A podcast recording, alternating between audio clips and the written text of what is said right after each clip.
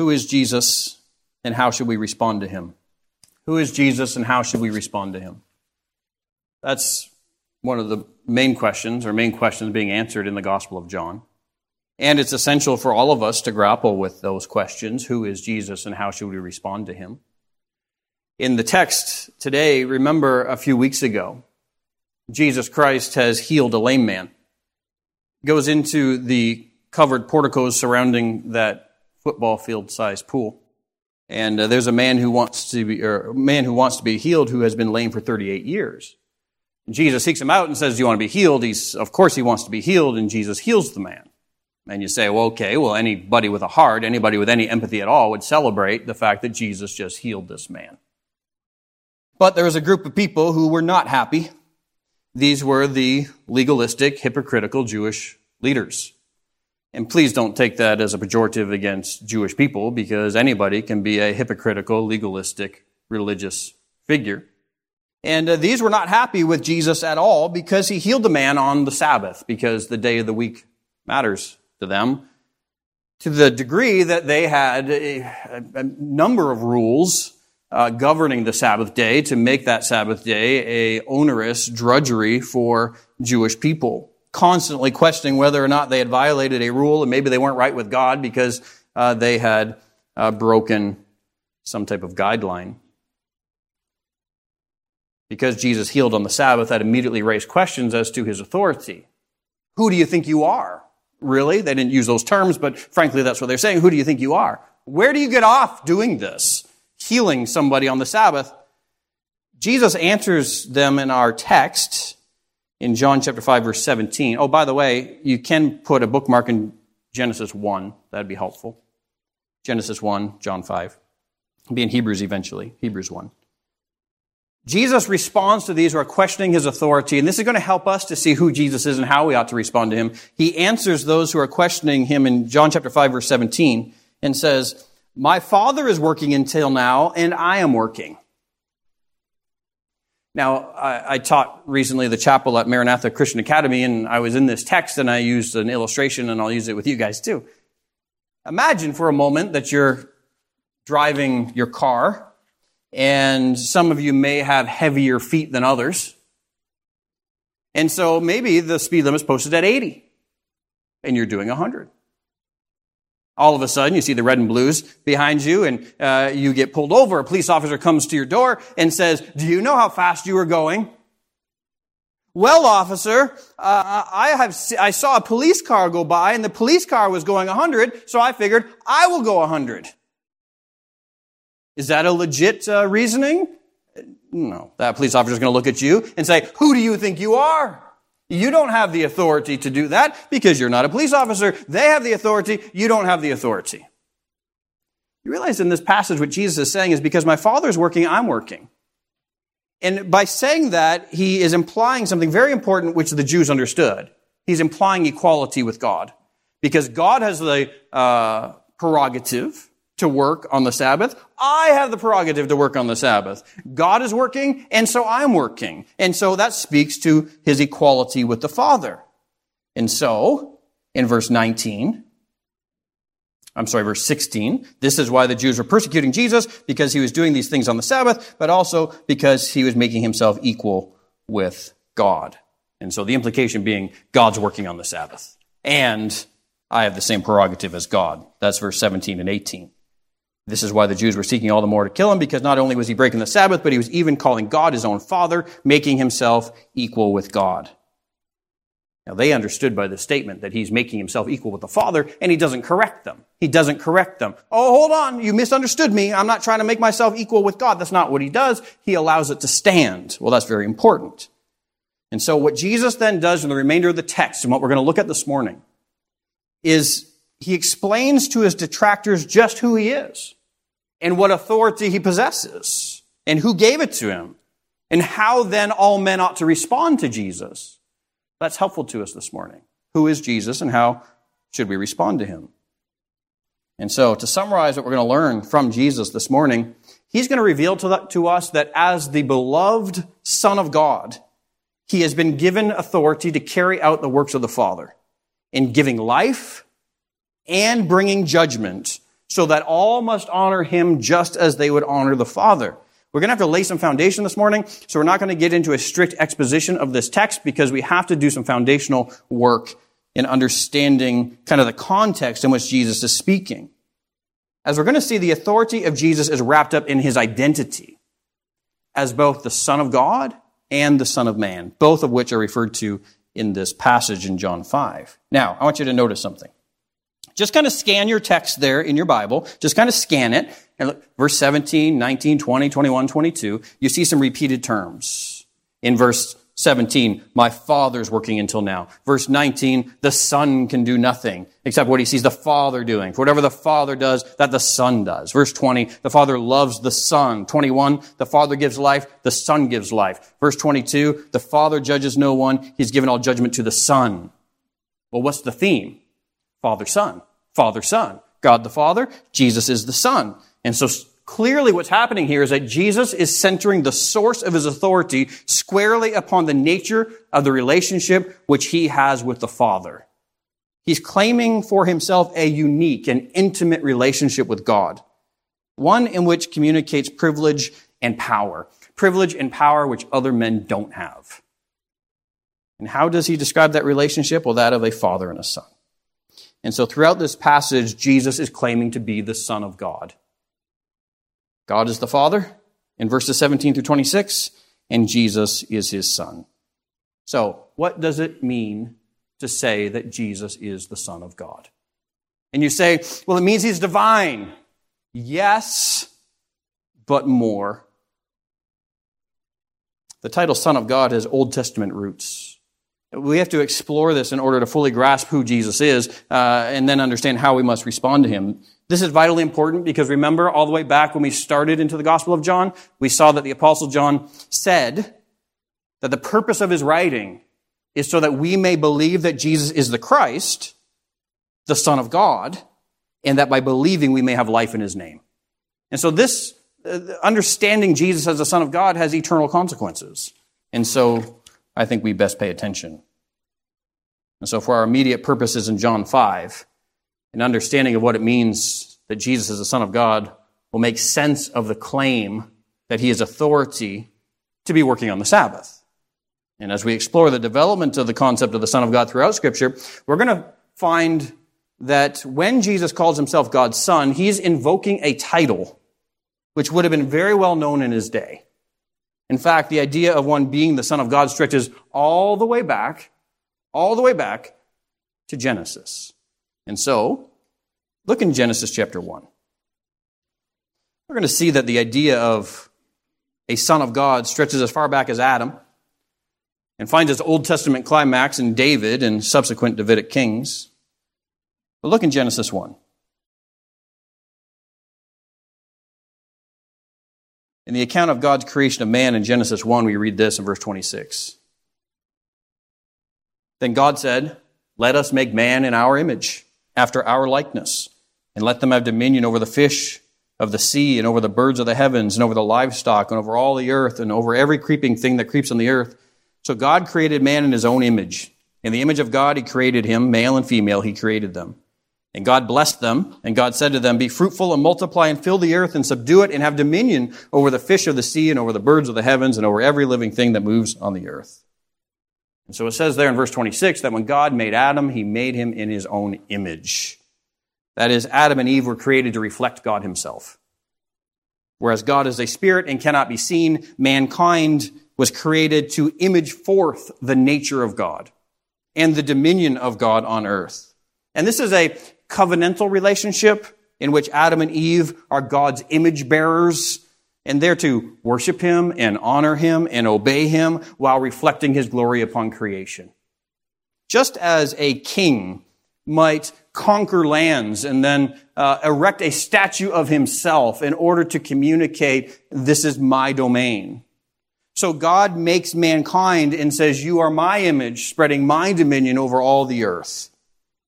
If Adam and Eve were faithful as God's image bearers, they would see the worship and dominion of God spread over all of creation. And as they were fruitful and multiplied, they would spread the worship of God through the generations. And so the Lord says in verse 28, be fruitful and multiply and fill the earth and subdue it and have dominion.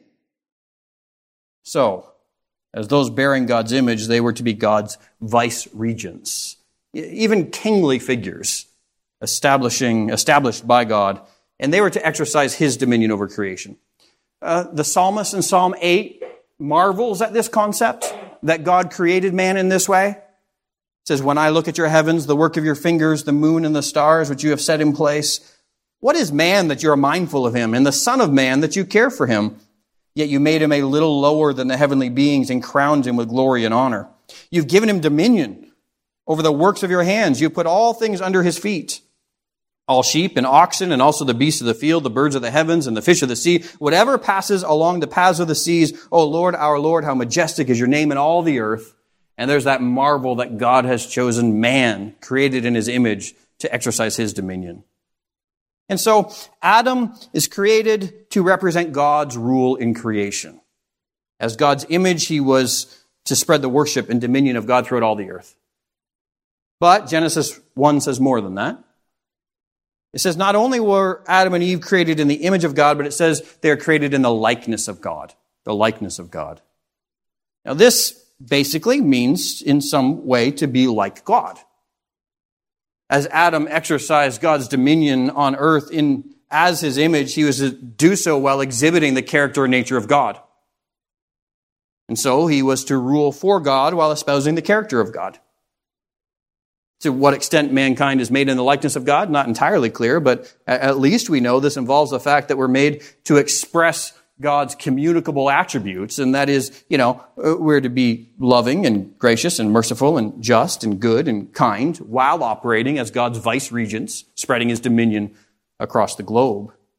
And so, as Adam exercised dominion over creation as God's royal vice regent, he was to do so uh, exhibiting the character qualities of the Lord. But in addition to this, we find that to be made in the likeness of God also entails relationship. Relationship. Specifically, the relationship of, you guessed it, a father and a son. Look in Genesis 5 quickly. In Genesis 5, we find that Adam has a son, and his name is Seth. And it says, This is the book of the generations of Adam. When God created man, he made him in the likeness of God. Male and female, he created them, and he blessed them and named them man when they were created. When Adam had lived 130 years, he fathered a son in his own likeness, after his image, and named him Seth. And there we see the repetition of those terms. Adam has a son, and how is the son described? In his own likeness and after his image. Same terms, in the same context. And, and so we see there that the idea of likeness and image is connected to sonship. Connected to sonship. As Adam's son, it could be said that Seth was fathered in Adam's likeness and his image. Now, that could be somewhat lost on us. Here we are in our culture in 2023, and uh, it's not so much anymore that you have a son and your son just kind of follows in your footsteps, right? Taking on your vocation and so on. But traditionally, it was expected that a son would not only inherit the traits of his father, but would represent his father well. The son would honor and obey his father. The son would count it a shameful thing to tarnish the reputation of the father. He would often follow his father's footsteps and take up his father's vocation. The son, as the image and likeness of his father, would honor and obey him in the context of loving relationship. He would reflect his father's character and values while representing him well, even sharing in the work of his father. He would be like his father in nature and character and vocation. So here's the question. If likeness and image are connected to sonship, where Seth and Adam are concerned. And Adam is made in the image and likeness of God. Would it be appropriate to refer to Adam as a son of God? Would that be appropriate? Yes, it would be very appropriate. Luke chapter 3, verse 37, as Luke is giving us the genealogy of Jesus, tracing it all the way back to Adam through Joseph in that long list of the son of, and the son of, and the son of, starting from Jesus to Joseph and all the way back to Adam. Luke says this the son of Methuselah, the son of Enoch, the son of Jared, the son of Mahalaleel, the son of Cainan, the son of Enos, the son of Seth, who is the son of Adam, who is the son of God. The son of God. Adam was the son of God. What does that mean? Well, it means he's made in the image and likeness of the Father. He's created to live in relationship with God, loving and honoring and obeying Him while operating his, as His appointed king over creation. And so, a, a king which ruled with traits of God, that's who Adam was to be, properly representing and reflecting God. In this way, he's to spread the worship and dominion of God all over creation. This would include raising up faithful offspring uh, who would also image forth God on earth while li- living in loving relationship with Him. If Adam did all of this, then he would be a faithful son. He would be a faithful son. So, summary. As early as Genesis 1, we find the concept, concept of sonship and introduced. God's faithful son will honor and obey him. He'll live in godliness. He'll reflect the character of God. He'll represent him accurately. He'll bring God's glory to bear upon earth. He'll share in the work of the Father, including exercising dominion, and he'll bring forth an entire race of men and women who will do the same. He'll do all of that in the context of a loving father-son relationship. And all of this, if all of this worked as it should, then the entire world would be filled with faithful image bearers, spreading God's dominion and worship, right? That's the plan. Well, how'd that work out? How'd that work out? Adam was not a faithful son. Before out of Genesis 3, we find that he's a disobedient son. Instead of bringing God's dominion to bear upon earth, he sought out his own dominion. Instead of bringing glory to God, he sought his own glory. Instead of subduing creation, he was subdued by creation.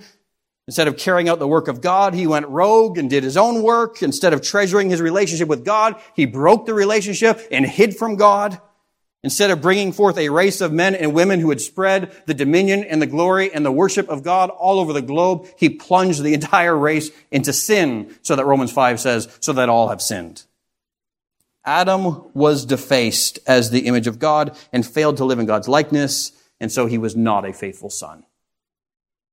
So then, did God abandon his design for the world to be filled with worshipers made in his image, exercising dominion on earth while reflecting his glory? Not at all. Fast forward, you find a man named Abram. God adopts him into his family. We know he adopts him because he exercises the authority to change his name, changes his name from Abram to Abraham, promises him an inheritance just as a father would to his son. And so, uh, Abram is chosen by God to be the one then who would exercise dominion and lead a people to bring glory to the Father. After Abraham is Isaac, and after Isaac is Jacob, and then Jacob becomes the progenitor of the nation of Israel. Of course, you know the story that all of Israel becomes uh, enslaved in Egypt. God then, remembering his covenant with Abraham, decides to save or to redeem his people out from the slavery of Egypt. Now, I want you to see something amazing here. When Israel found themselves enslaved, God works out their redemption to deliver from Pharaoh. And in doing that and exercising that redemption, he's doing more than rescuing a people. He's actually taking them to be his own people. He's entering into covenant relationship with them. Now, how do you think God would describe the relationship that he is about to have with the nation of Israel after redeeming them from slavery in Egypt? What type of relationship do you think you would use to characterize uh, that connection? Exodus chapter 4, verse 21. The Lord said to Moses, When you go back to Egypt, see that you do before Pharaoh all the miracles that I put in your power, but I will harden his heart so that he will not let the people go. Then you shall say to Pharaoh, Thus says the Lord, Israel is my firstborn son. And I say to you, Let my son go, that he may serve me. If you refuse to let him go, behold, I will kill your firstborn son. In Egypt, it was commonly felt that the Pharaoh was the son of the God of Egypt. Uh, what God is saying is, Pharaoh, not only are you not the son of God, uh, but uh, I am God, and my son is Israel, whom you have enslaved. Let my son go. Hosea refers to the Exodus in this way in Hosea 11:1, when Israel was a child, I loved him, and out of Egypt I called my son. The sonship for which God created Adam has now been bestowed upon Israel as a nation. Israel's the corporate son. The entire nation was to be a nation of men and women who would image forth the glory of God, who would advance the dominion of God and spread the worship of God throughout all the earth. The entire nation were to be those who carried out the work of God, who reflected the holy character of God, who represented God well to all the other nations, who loved and served and obeyed God in the context of an intimate father child relationship. Of course, Israel, like Adam, proved themselves to be what? An unfaithful son. Shortly after being redeemed and adopted by God, they grumble and they complain and they rebel. They fall back into idolatry. They continually give in to temptation. And there in the wilderness, uh, they give into that temptation and many fall and are not permitted to enter the promised land until the next generation. An unfaithful son. Eventually, however, the Lord changes course, sort of, according to his plan. And he establishes a king over Israel who will lead the people to fulfill their calling as his chosen people. In an interesting turn, then, God moves from Adam being his son, eventually then the corporate son of all of Israel, but then he appoints a king to lead that nation of Israel, and the Bible says that he adopts that king as his special son. Psalm 2. Why do the nations rage and the peoples plot in vain? The kings of the earth set themselves, and the rulers take counsel together against the Lord and against his anointed, saying, Let us burst their bonds apart and cast away their cords from me. I mean, that's the cry of humanity saying, We don't want the authority of God, right? We don't want the authority of God. If, if you're not sure whether or not that's happening today, you know, watch Disney Plus, right? Uh, Let us burst their bonds apart and cast away their cords from us. He who sits in the heavens laughs, and the Lord holds them in derision. Then he will speak to them in his wrath and terrify them in his fury, saying, As for me, I have set my king on Zion, my holy hill. And the initial application of this is David. David upon the throne. I will tell of the decree. The Lord said to me, You are my son. Today I have begotten you. Ask of me, and I will make the nations your heritage and the ends of the earth your possession. You shall break them with a rod of iron and dash them in the pieces like a potter's vessel. He's saying, King David, upon the Davidic throne, you're my son. Upon his installation, upon the throne over Israel, the Lord says, You're my son, and this is the day that I've begotten you. Verse 10.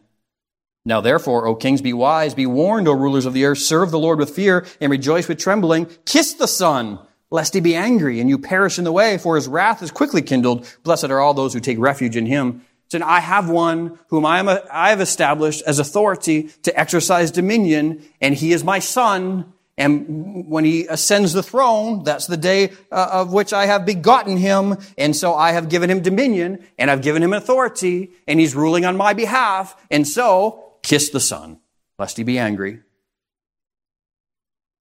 And so Adam is son via creation, and the nation of Israel becomes son via redemption, and then the king becomes son via his installation upon the throne. And so what of the nation of Israel? Are they no longer God's son? It's just the king now, just King David? Is that it? Well, no. Because here we find a new arrangement. King David would be the representative son. David represents the entire nation. He's going to lead them and exemplify for them what it means to be a son of God. So he's leading an entire nation of sons as the representative son. And so we find David is a man who spreads the dominion of God, advances the worship of God, intercedes for the people of God, reflects the character of God, carries out the work of God, and all of this in the context of a father-son relationship. From this point on, a pattern is established in Israel. Indeed, in the whole earth the king sitting upon the Davidic throne is the Son of God, charged with being faithful where Adam fell. Speaking of David's son and his sons after him, the Lord says to David in 2 Samuel 7, verse 14, I will be to him a father. He will be to me a son. When he commits iniquity, I'll discipline him with the rod of men, with the stripes of the sons of men. But my steadfast love will not depart from him, as I took it from Saul, whom I put away from before you. And your house and your kingdom shall be made sure forever before me. Your throne will be established forever. What does the Lord say? He who sits on the throne of David is the Son of God. Represents the people of God, leads them to love and adore and worship and obey the Father. He's to spread the worship and dominion of God across the globe, producing an entire people who reflect God's image and his likeness as sons and daughters of God. Well, how did David do? David fails. David succumbs to his own temptations, his own corruption. His son then takes the throne, Solomon, and things get worse from there, and the entire Davidic line falls into chaos. David sins against God, Solomon sins against God. How about the subsequent Davidic kings is, is disastrous. So that when we come to the New Testament period, the Davidic throne is actually what? It's vacant. There is no Davidic king. There is no Davidic king. As far as the people is concerned, there is no Son of God.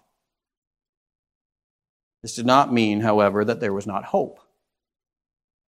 A host of Old Testament scriptures look forward to the day when one would come who would sit on that throne. One would come who would sit on the throne, and not only would he be considered a son of David, sitting on the Davidic throne, but that one would be called the Son of God. So there was hope. There's one who would faithfully lead God's people into genuine worship and spread that worship throughout the world. He would succeed where Adam failed. He would succeed where Israel failed. He will succeed where all the other Davidic kings failed. And again, not surprisingly, this future figure is referred to as a son. Isaiah 9 6. For unto us a child is born, to us a son is given. The government shall be upon his shoulders. His name shall be called Wonderful Counselor, Mighty God, Everlasting Father, Prince of Peace. Of the increase of his government and the peace there will be no end on the throne of David and over his kingdom to establish it and to uphold it with justice and with righteousness from this time forth and forevermore. The zeal of the Lord of hosts will do this. A king will arise to the throne who will be a son. Not only will he be called a son, but he will also be called what? Mighty God. He'll be different from all others in that the throne upon which he sits will be an eternal throne that'll last forever. Who would this son be? Would he be faithful? Would he finally be a faithful son with whom the Father is well pleased? Matthew chapter 3. And when Jesus was baptized, Immediately he went up from the water, and behold, the heavens were opened to him, and he saw the Spirit of God descending like a dove and coming to rest on him. And behold, a voice from heaven said, This is my beloved Son, in whom I am well pleased. The Son has arrived. The faithful Son, the obedient Son, God's beloved Son. Not Adam, not Israel, not David, all who sinned and proved to be unfaithful, but Jesus beloved by the Father, and only pleasing to Him. This is the long anticipated Son of God. He's arrived. It's because of this anticipation that many figures encountering Jesus in the New Testament are so quick to declare Jesus to be the Son of God. And I'm trying to, to help us expand our understanding of that term or that title, Son of God. Because oftentimes we see that and we just say, well, that just means deity. That means he's God. Son of man means that he's man. Son of God means that he's deity. And that's fine, but that's narrow.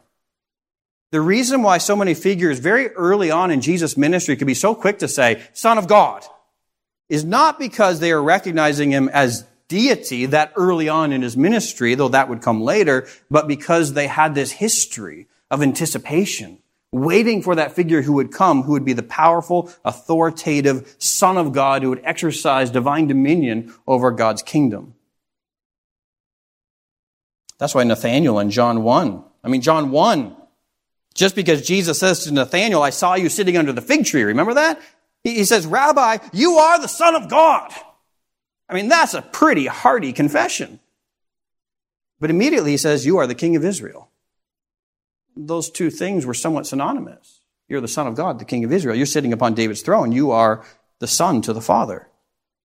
What these early followers of Jesus would eventually realize is that Jesus, this one who came as the Son of God, was actually eternally God the Son. So God the Son comes and he assumes the position and the throne of the Son of God. John chapter 1. This is the confession of the Apostle John. In the beginning was the Word, and the Word was with God, and the Word was God. He was in the beginning with God. All things were made through him, and without him was not anything made that was uh, made. In him was life, and the life was the light of men. Then down to verse 14, the Word became flesh and dwelt among us, and we have seen his glory, glory as the only Son from the Father, full of grace and truth. He's simultaneously God and the Son. God the Son is the Son of God, and as such, he's infinitely superior to any who came before him. Now, turn to Hebrews chapter 1. Turn to Hebrews chapter 1. We're going to look at one more passage, kind of heading to our conclusion here, to help us understand Jesus as the superior Son of God.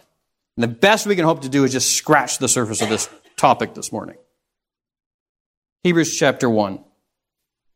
The writer of Hebrews says, Long ago, at many times and in many ways, God spoke to our fathers by the prophets. But in these last days, he's spoken to us by his Son, whom he appointed the heir of all things, through whom also he created the world.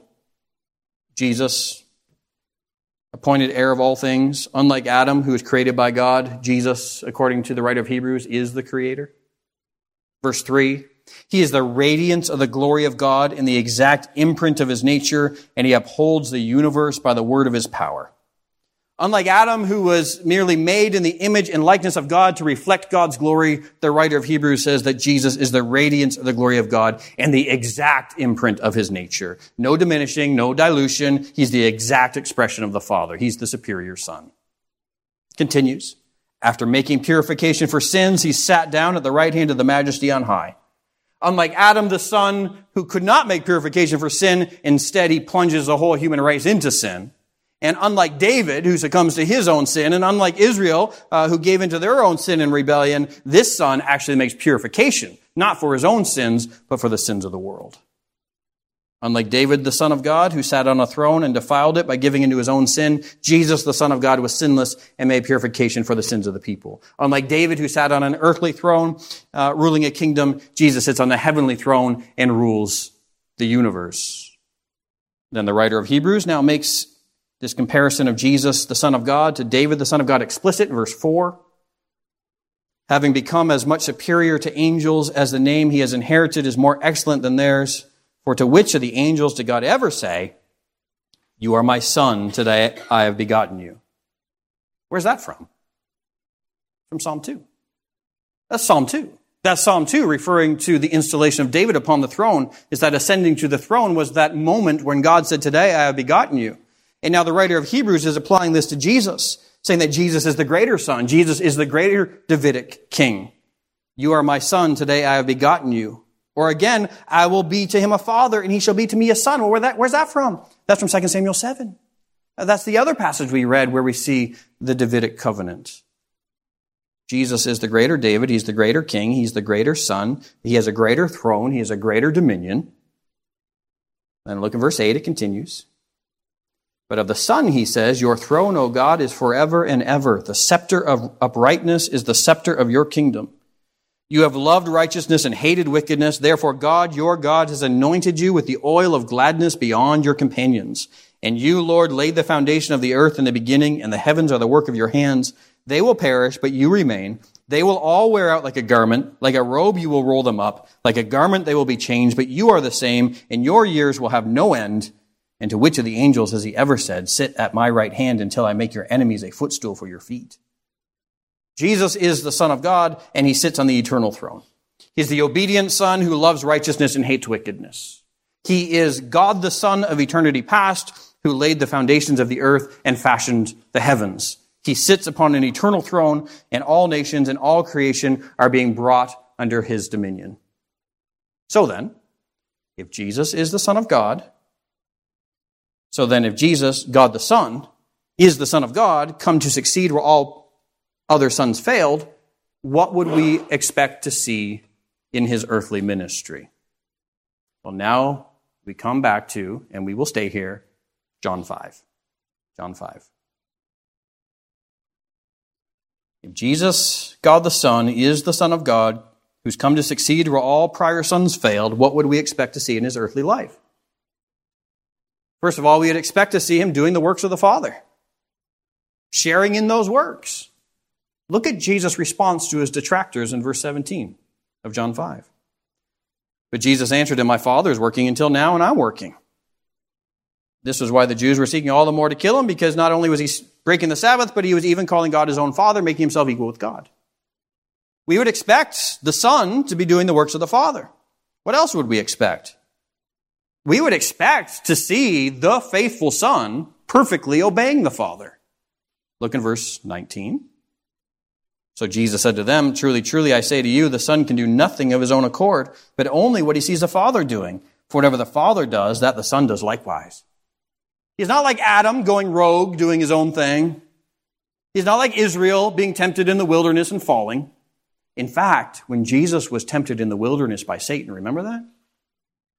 How did Satan preface every accusation or temptation against Jesus?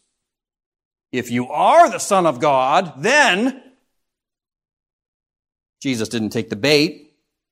The way he proved his sonship was not through the exercise of illegitimate power, but he proved his sonship how? Through perfect obedience. So we would expect to see him perfectly obey the Father. We would expect to see him do the works of the Father. What else would we expect if he is the Son of God? We would expect him to have an intimate relationship with the Father. Look in verse 20. For the Father loves the Son and shows him all that he himself is doing, and greater works than these will he show him so that you may marvel. The Father shows me everything he's doing. Why? Well, because he loves the Son. There's nothing the Father is doing that he doesn't show the Son. That's the nature of the relationship, that intimacy that Jesus, the Son, has with the Father. What else would we expect? If Jesus is the Son of God, the one sitting upon the throne of David, that faithful son, we would expect to see him given dominion and authority. Look in verse 21. For as the Father raises the dead and gives them life, so also the Son gives life to whom he will. The Father judges no one, but has given all judgment to the Son. Verse 25. Truly, truly, I say to you, an hour is coming and is now here when the dead will hear the voice of the Son of God, and those who hear will live. For as the Father has life in himself, so he has granted the Son also to have life in himself. And he has given him authority to exercise judgment because he is the Son of Man. Do not marvel at this, for an hour is coming when all who are in the tombs will hear his voice and come out, those who have done good to the resurrection of life, and those who have done evil to the resurrection of judgment. The Father has given the Son dominion. He has given him power and he has given him authority. The Son can give eternal life to whomever he chooses, and he can judge those uh, who must be judged. And so the Son has dominion, he has power and authority over life. He can call men out of the grave, some to the resurrection of life, and some to the resurrection of judgment. And so, if this is who Jesus is, if he is this faithful Son, what else would we expect? Well, we would expect that all of mankind then must give honor to Jesus as the Son. Look in verse 23. Consequently, that all may honor the Son just as they honor the Father. Whoever does not honor the Son does not honor the Father who sent him. And so this is, this is, we say, who is Jesus and how should we respond to him? Well, we've kind of seen who Jesus is. Well, this is how we ought to respond to him. You love God, love Jesus. You believe in God, believe in Jesus. You seek to obey God, obey Jesus. You seek to worship God, worship Jesus. In fact, that's the only way. He is the way, the truth, and the life, and no man comes to the Father except through Him. If you're going to honor the Father, you must honor the Son. This brings us back to Psalm 2. And uh, the Father says that all the nations rage, and He laughs in derision and says, My Son is upon the throne, and so kiss the Son, lest He be angry. You all must honor the Son as you would honor the Father. Then lastly, what else would we expect? Well, we would expect to see this faithful son, this one on David's throne, this representative son. We'd expect to see him produce and lead a people into spiritual life. And again, this is what verse 24 is talking about. He says, whoever hears my word and believes him who sent me has eternal life. He does not come into judgment, but has passed from death to life. Jesus is the means by which those who are spiritually dead then come to spiritual life. He's making an entirely new race of people. Whereas Adam failed as a faithful son, plunging the entire race into sin and death, Jesus says, if you hear and believe in me, what? Spiritual life. A new race. of those who worship the Father in spirit and in truth. So he is the obedient and faithful Son who's come to perfectly reflect and reveal the Father. He's the representative Son who came to make and lead a people to worship the Father in spirit and in truth. As the Son of God, he had a unique relationship with the Father in which the Father revealed to him all that he was doing. As the Son of God, he also shared in the work of the Father. As the Son of God, he had the power and authority to give, to life, give life to whomever he chose. He had the power and authority to exercise judgment. As the Son, he deserved the same honor that was due the Father. And so this father-son relationship, which saw the Father bestow such love upon Jesus and grant such authority to Jesus, was predicated upon the fact that Jesus was the perfectly obedient Son who would obey even to the point of death. And so John chapter 10 verse 17 says, For this reason the Father loves me, because I lay down my life that I may take it up again. He proved his obedience all the way to the point of death, and a sacrificial death at that. A death not for his own sins, but to provide the purification of our sins. So, did Jesus have the authority to heal on the Sabbath? Kind of seems like a silly question at this point, doesn't it? Did he have the authority to heal on the Sabbath? Yes, he had the authority to heal on the Sabbath. Why? Because as the beloved Son of God, he has been given authority to carry out the works of the Father in giving life and bringing judgment, so that all must honor him, the Son, just as they would honor the Father. This morning, God's Son, who is the Son of God, sits upon his throne. God has given him all authority to give eternal life and to judge. This morning, if you would have eternal life, it only comes through Jesus the Son. He has the authority to give that life. He also has the authority to judge. Consequently, we must all honor the Son as the Father is to be honored.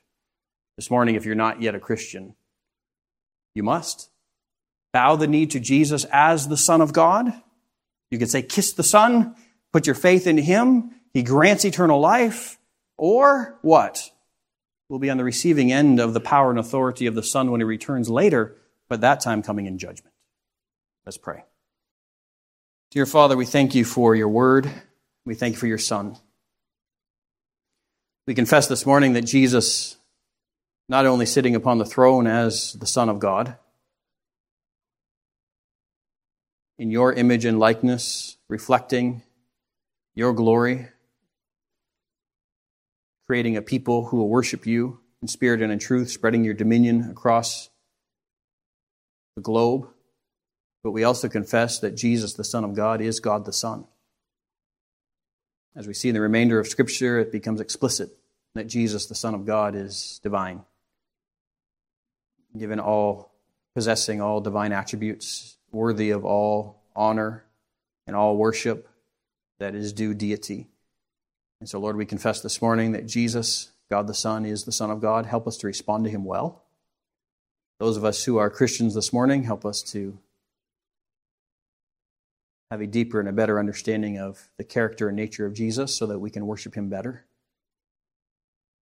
And then, Lord, we pray this morning for those who are here who are not yet Christians. We pray that they would see their need for Jesus Yes, authoritative. Yes, coming in judgment, but also the tender, merciful Savior who calls all men and women to himself so that he can give them spiritual rest.